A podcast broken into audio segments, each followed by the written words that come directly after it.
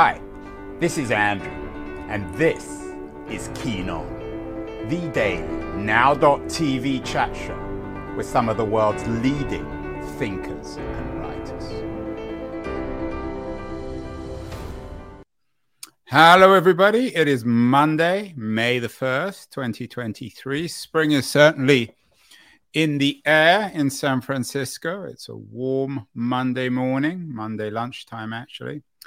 But the promise of spring perhaps is not reflected at Facebook and in the virtual reality community uh, that Mark Zuckerberg renamed Facebook as Meta. Uh, that virtual community seems in crisis. There was an interesting piece in the Washington Post about how Zuckerberg has broken Meta's workforce. Um, all the promise of virtual reality, of the virtual communities that Meta and the metaverse promise, doesn't seem to have been realized at uh, Facebook or Meta, whatever you want to call them.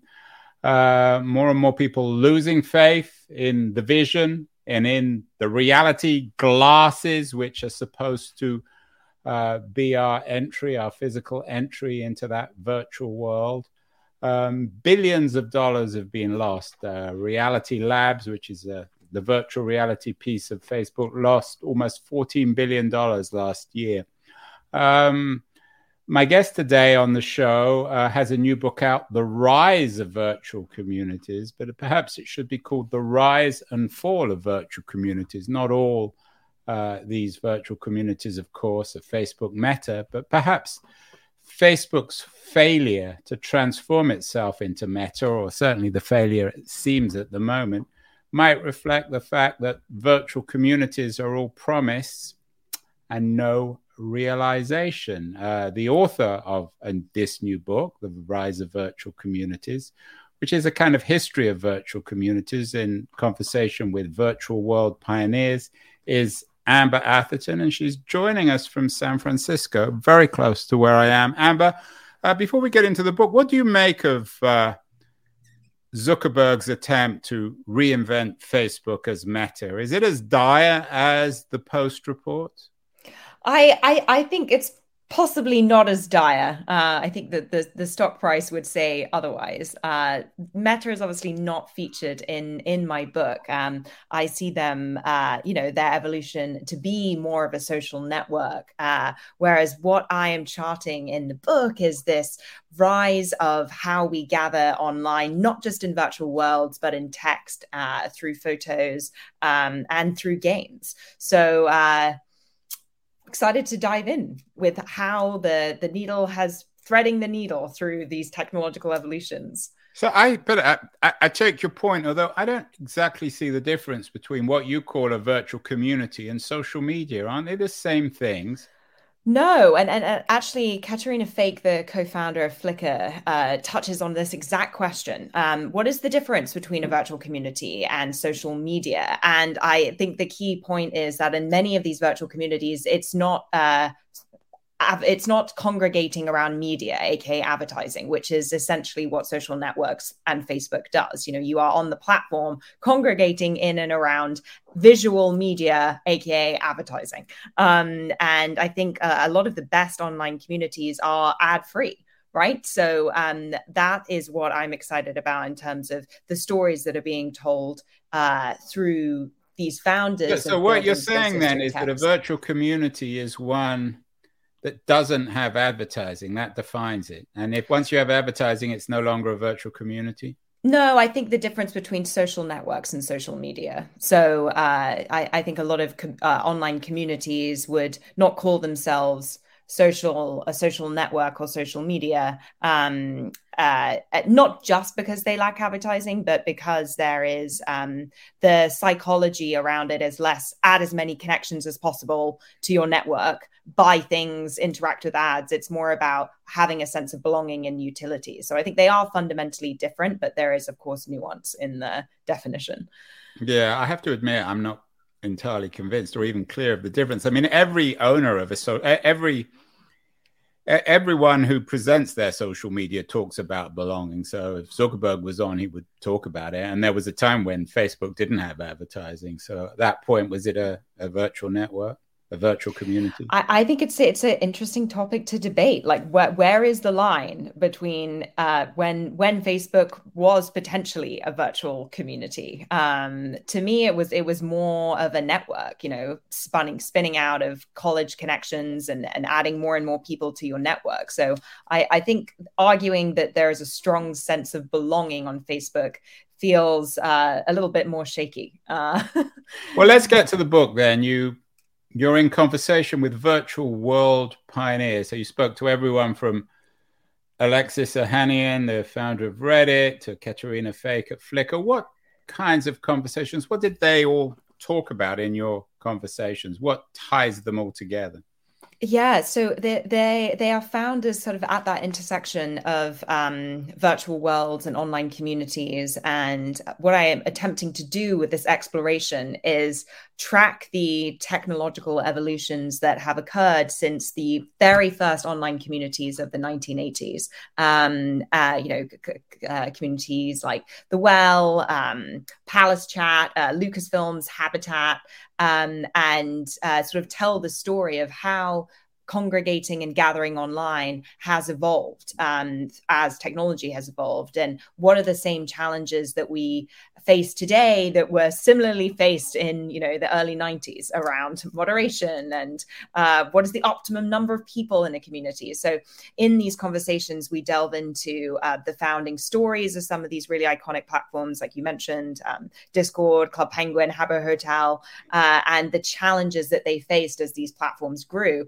um, and so yeah there's lots of fascinating insights um, throughout the interviews in terms of uh, yeah just the technological hurdles like even just there weren't a lot of people on the internet at, you know and then how you are providing internet services to people which Stacy Horn the founder of Echo uh, which was essentially the east coast inspired version of the well. Um, you know she was providing an internet service to her members. So lots of fascinating insights into how um, the internet has evolved that uh, is very optimistic. Uh, earlier today we um, we talked uh, with uh, Kevin Kelly, who I know you're a big admirer of. Um, Kevin Kelly has a new book out, Excellent Advice for Living, and you just tweeted the interview with Tim Ferriss. Uh, Kelly, of course, was one of the founders of The Well. Tell us a little bit more about The Well, as in many ways, perhaps the first real virtual community. What did it do? Why is it important?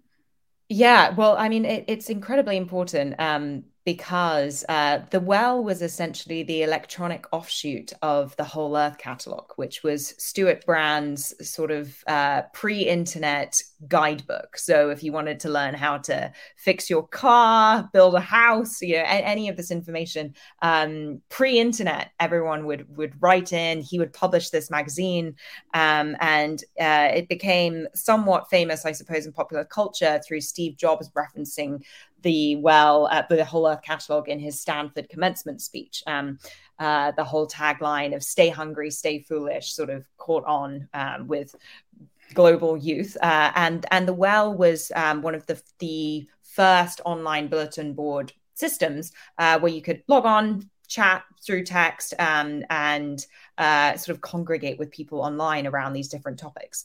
Um, so a very important uh, bit of history as you chart the evolution of these online communities, um, uh, whether they came from offline first, online first. Um, and so the, the well had to be included. And I interview Howard Rheingold uh, as as who was a very uh, influential. He's still alive, Howard Rheingold. He's up in Marin, is, uh, uh isn't he? He, he is alive and well, and fingers crossed, will be making an appearance in person at my San Francisco book launch next week. Ah, um, where's the launch? Uh, it is at IDEO um, in the mission. So uh, come one, come all. um, community nerds, professionals, like obsessives of how, hanging out online. right. You mentioned yeah. the Well, um, which is, of course, an enormously influential uh, virtual community. I, have just been rereading my friend uh, Jaron Lanier's book, 10 Reasons to Give Up Social Media. He argues, and he's a an old friend of, of this whole crowd, particularly Kevin Kelly, that the well brought out, and he specifically addressed the well and explained why he didn't join, that it brought out people's worst instincts. They became what he calls assholes. Is there any truth to that? Um, in, in your analysis, Amber, do, do virtual communities, as Jaron argues, bring out the worst in us, make us nasty, brutish, and make I, our conversations with others short?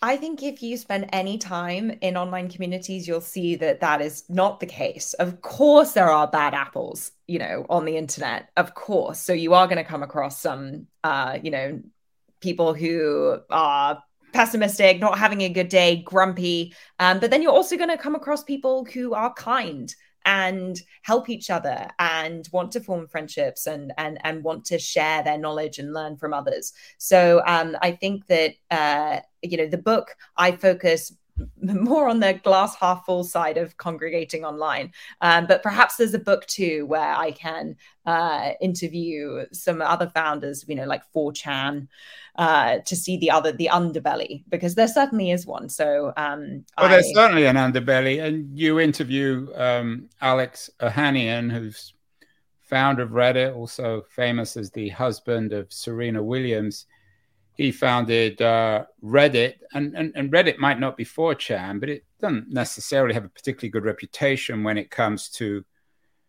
uh, its impact on democracy or on civil conversation. What did Ohanian say in your conversation? Was he in some ways accountable? Did he, in some ways, regret some of the aspects of uh, of, of, Reddit? I, I, I think that uh, Alexis and Reddit uh, pioneered uh, self moderation, um, the ability for people to congregate online, moderate themselves. Um, and so I, I, I think that uh, it's hard though. It's hard when you have uh, you know a globalized world, a lot of people coming to the to in together in one room, shouting different views. It's hard to design and architect a space that feels safe for everyone.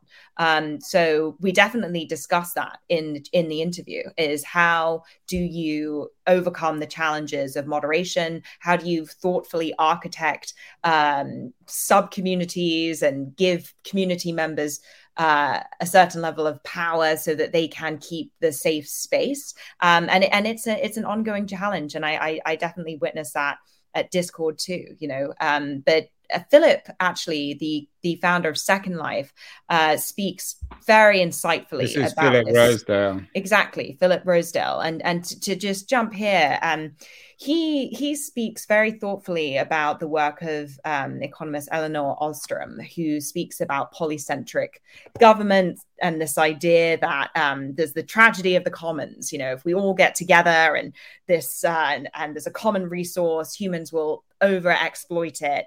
Um, but that actually rarely happens. Um, it's very under few conditions that this happens. And so he found within Second Life, um, of course, there are a few bad apples. And there's a lovely story he mentions in the book around, you know, if somebody was you know, being rude or bullying someone, he would get in world and go and chase them down and say, Hey, Andrew, don't say that. And then they would apologize and, you know, get on, you know, with, with creating a nice space.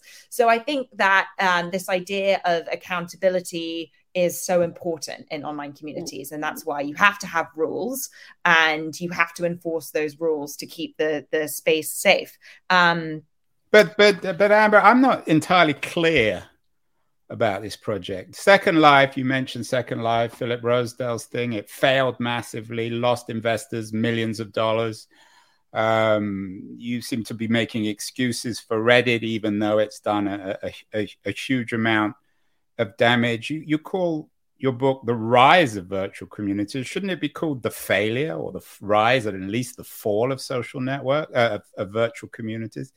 There's very little evidence of anything particularly healthy. I mean, what for you is the model of a viable virtual net community that still exists. I mean, you talked about Flickr, that got sold early on and barely exists anymore. Second Life's a failure. Uh, the well no longer exists. Reddit is certainly a, an enormously controversial platform. What for you is the best virtual the community, best. the one that advertises all its potential?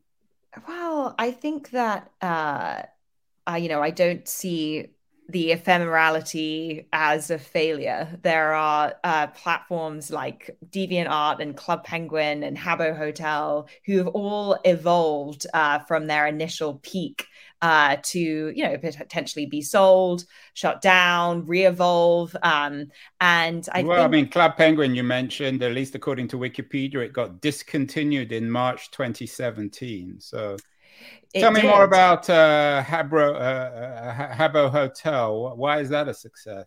Uh, Habbo Hotel was a fascinating, and, and it is still continuing today. They've just evolved. They're launching digital assets. Uh, so they, you know, it was a it was a chat room um, where you could come in. You were an avatar. The idea uh, is uh, that you are part of this virtual hotel. You can create your own rooms, and Sampo is a fascinating founder, and uh, because they started the company in Finland, they were very close with Nokia. So they were actually one of the first people to get access to Nokia's text to buy technology. So within Habbo, you could buy digital goods, Furni, through texting um, with this with their partnership with Nokia. So there is so many fascinating little nuggets of I think pieces of technology and convenience that we take for granted today um, that well, come we up promised, these pioneers. Um, we were promised by some people, at least, the the the, the boosters of virtual communities, uh, Amber. That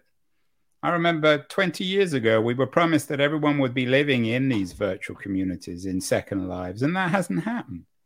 No, most people don't want to put the glasses on. Most people aren't interested in these kinds of communities, or am I being simply unfair? Is there much evidence that the thing has caught that, that virtual communities have caught on in any way. People want real communities, not virtual. Oh, I agree. I, people want a balance of real life and virtual. It's not all in world, partly because one, the hardware doesn't exist yet that feels comfortable enough. And two, the fidelity isn't there yet either. Until I can be in a virtual world that replicates the fidelity of real life, I'm not going to spend all my time in it. Um, but I think we will get there. But most of the best. Well, sounds like the Brazilian today... economy. I always make this joke. Everyone, it's always the future. It's always on the horizon. We've always been told. But meanwhile, the promise of virtual communities now is at best a footnote to a footnote, a footnote to Web3. It's AI now that's all the rage. It seems as if virtual communities is very much out of fashion, aren't they? Well, I would say, you know, how many people are in the Midjourney Discord? 14 million plus. So to me, that doesn't signal virtual communities are over. There's just tell me a little bit topic. more about about them. So um, Midjourney, uh, very popular um, AI company, uh, and you're able to generate your own uh, images through AI uh, by using the Discord bot. Um, and so there are millions of people in that server sharing ideas, talking and debating the philosophy of AI. Uh, so I think whilst the topics may change and the forums in which we congregate evolve over time, uh, communities are still so integral to the human experience. And well, that goes without saying. I mean you don't need to read to write a book to tell me that right? Yeah but tracking how they have evolved and and the trends that have risen and fall and come back you know history repeats itself. So if you're looking to where the future of virtual communities but it has going, with virtual communities. History repeats itself and it keeps on failing. Well i mean you could say that about many tech startups right right? It's like a, it's well, you couldn't. I mean, AI it never really failed, and now it's taken off. I mean, at a certain point, you have to give something up. I'm curious as to you've mentioned Discord a few times. Um, tell us a little bit about that. Uh, up until Christmas, you were um, head of strategic communities there. What, what exactly is a strategic community, and what is Discord?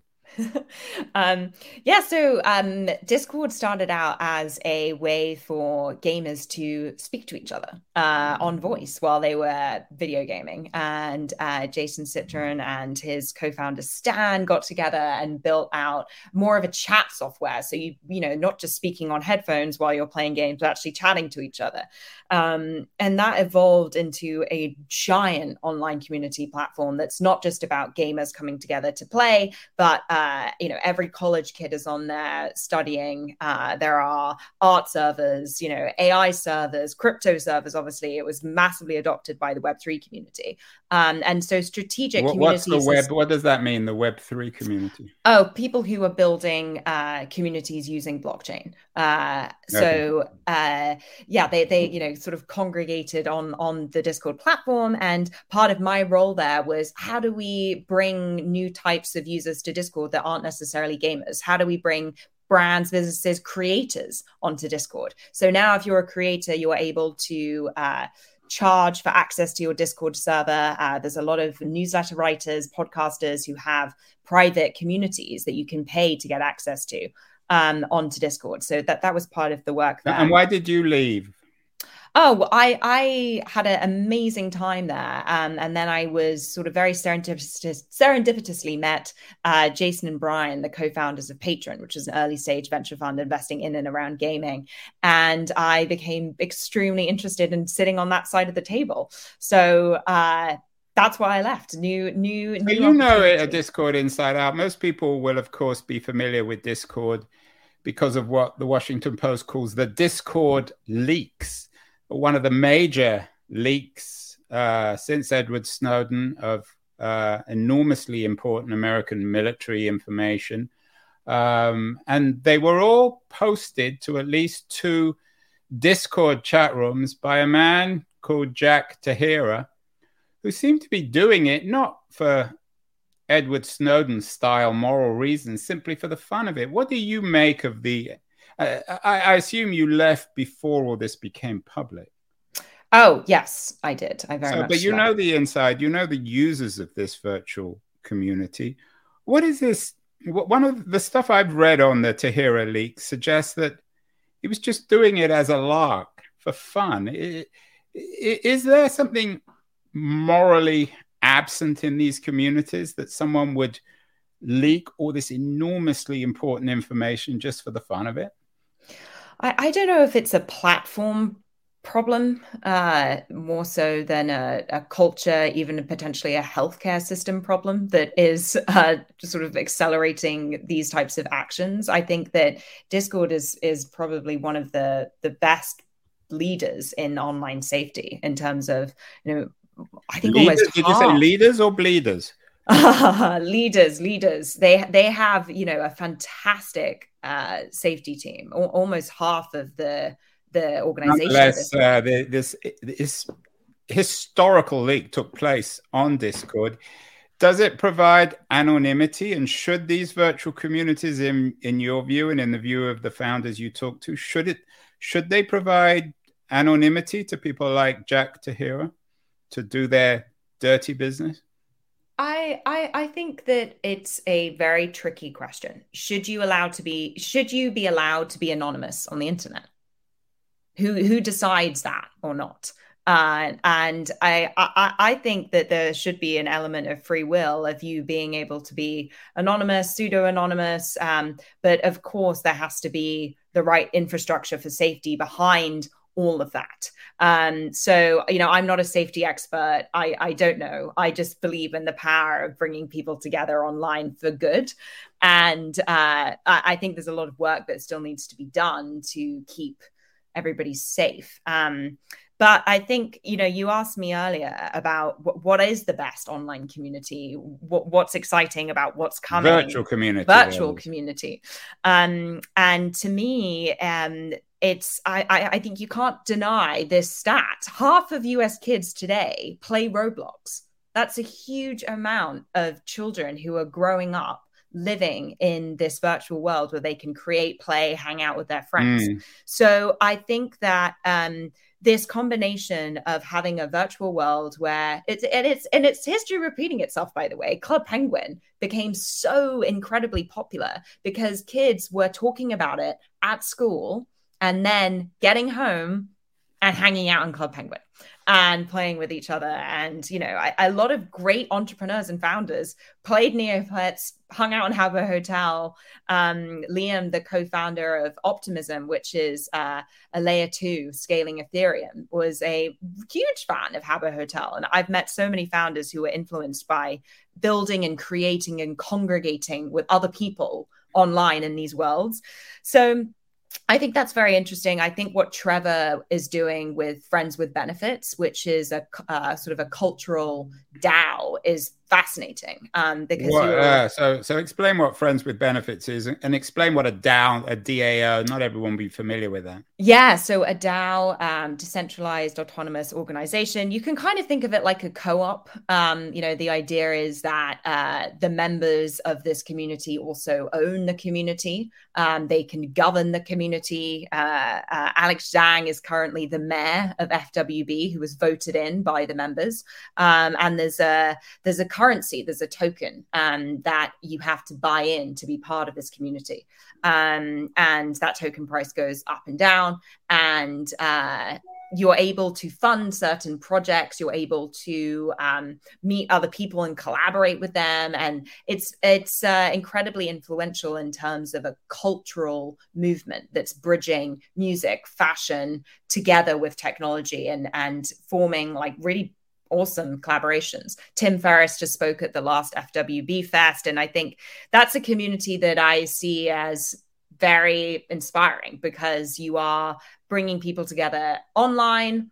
In real life, you're giving them a sense of shared ownership and collective economic upside that is very enticing.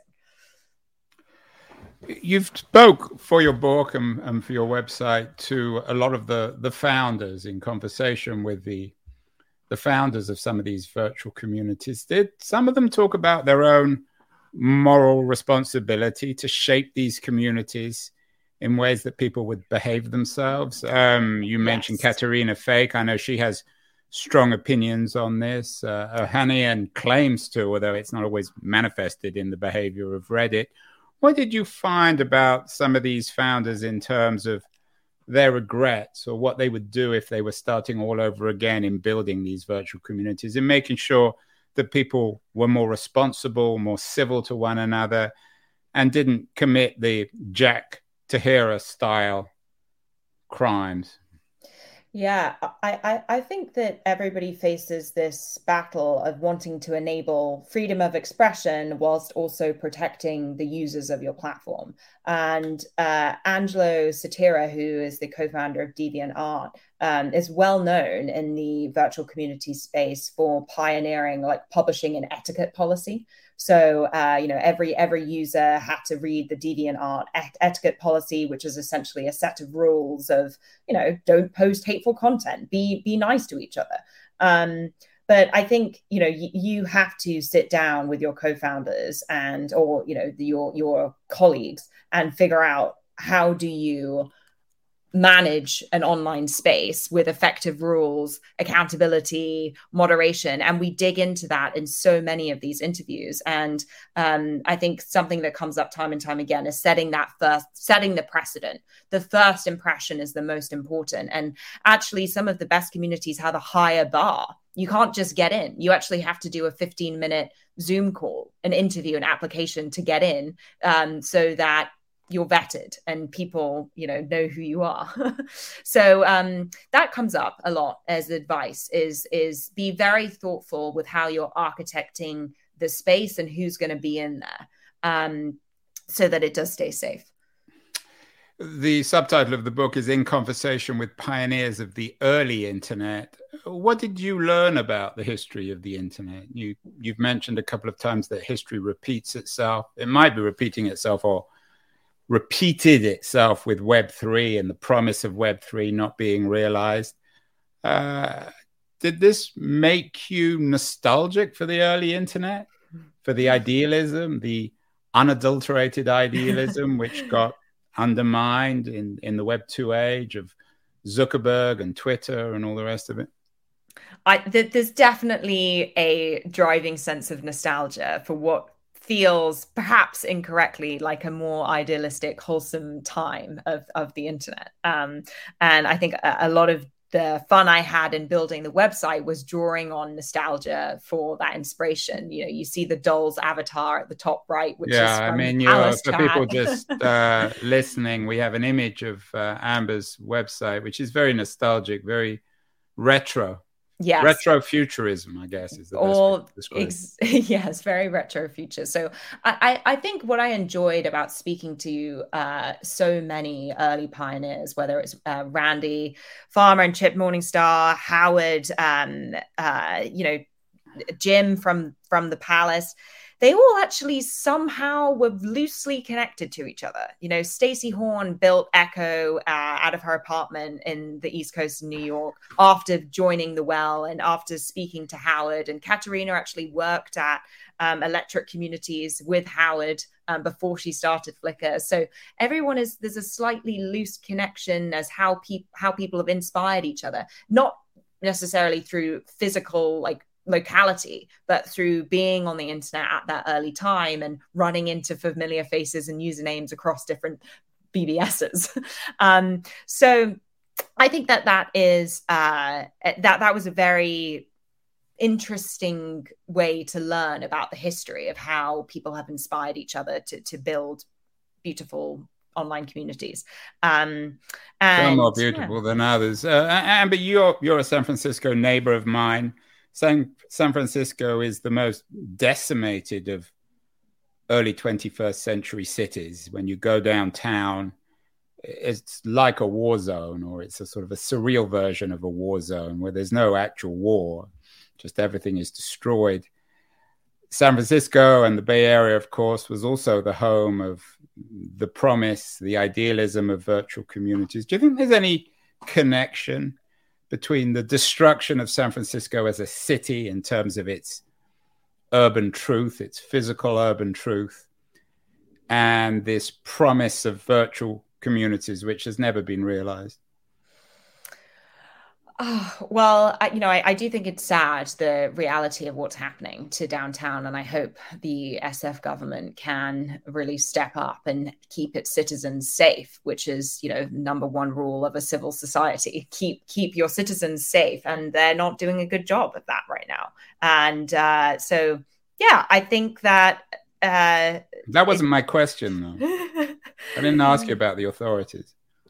Well, I mean, it's a serious question, Amber, about your uh, our generation, I guess, of, of of, of digital pioneers who who who who who put out so many promises of these community, none of which have really been realized. All the all the ones that you focus on in the book have either failed or disappeared or have terrible reputations. Meanwhile, the place we live is is is falling to pieces. There has to be a connection, doesn't it? I think it's uh, not necessarily connected. I think it's that's uh I don't know it's if you coincidental really draw that line.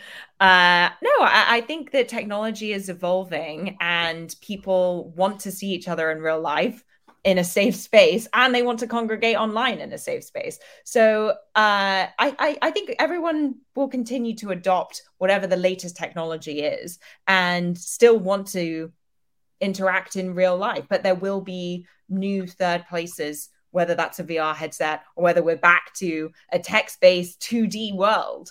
Um, so I, I don't think they're correlated. You're astonishingly optimistic and positive, Amber. Do you are you worried about anything? well, I, I don't know if my, my the benchmark is uh, different. I I I am I think probably concerned about many things, but I think in the light of this of what I'm talking about, the book which is out today, um, it's better to live life through a sense of optimism is my philosophy. So I'm optimistic in the progress that we have made as humanity, as technology, and I'm optimistic about where it will go.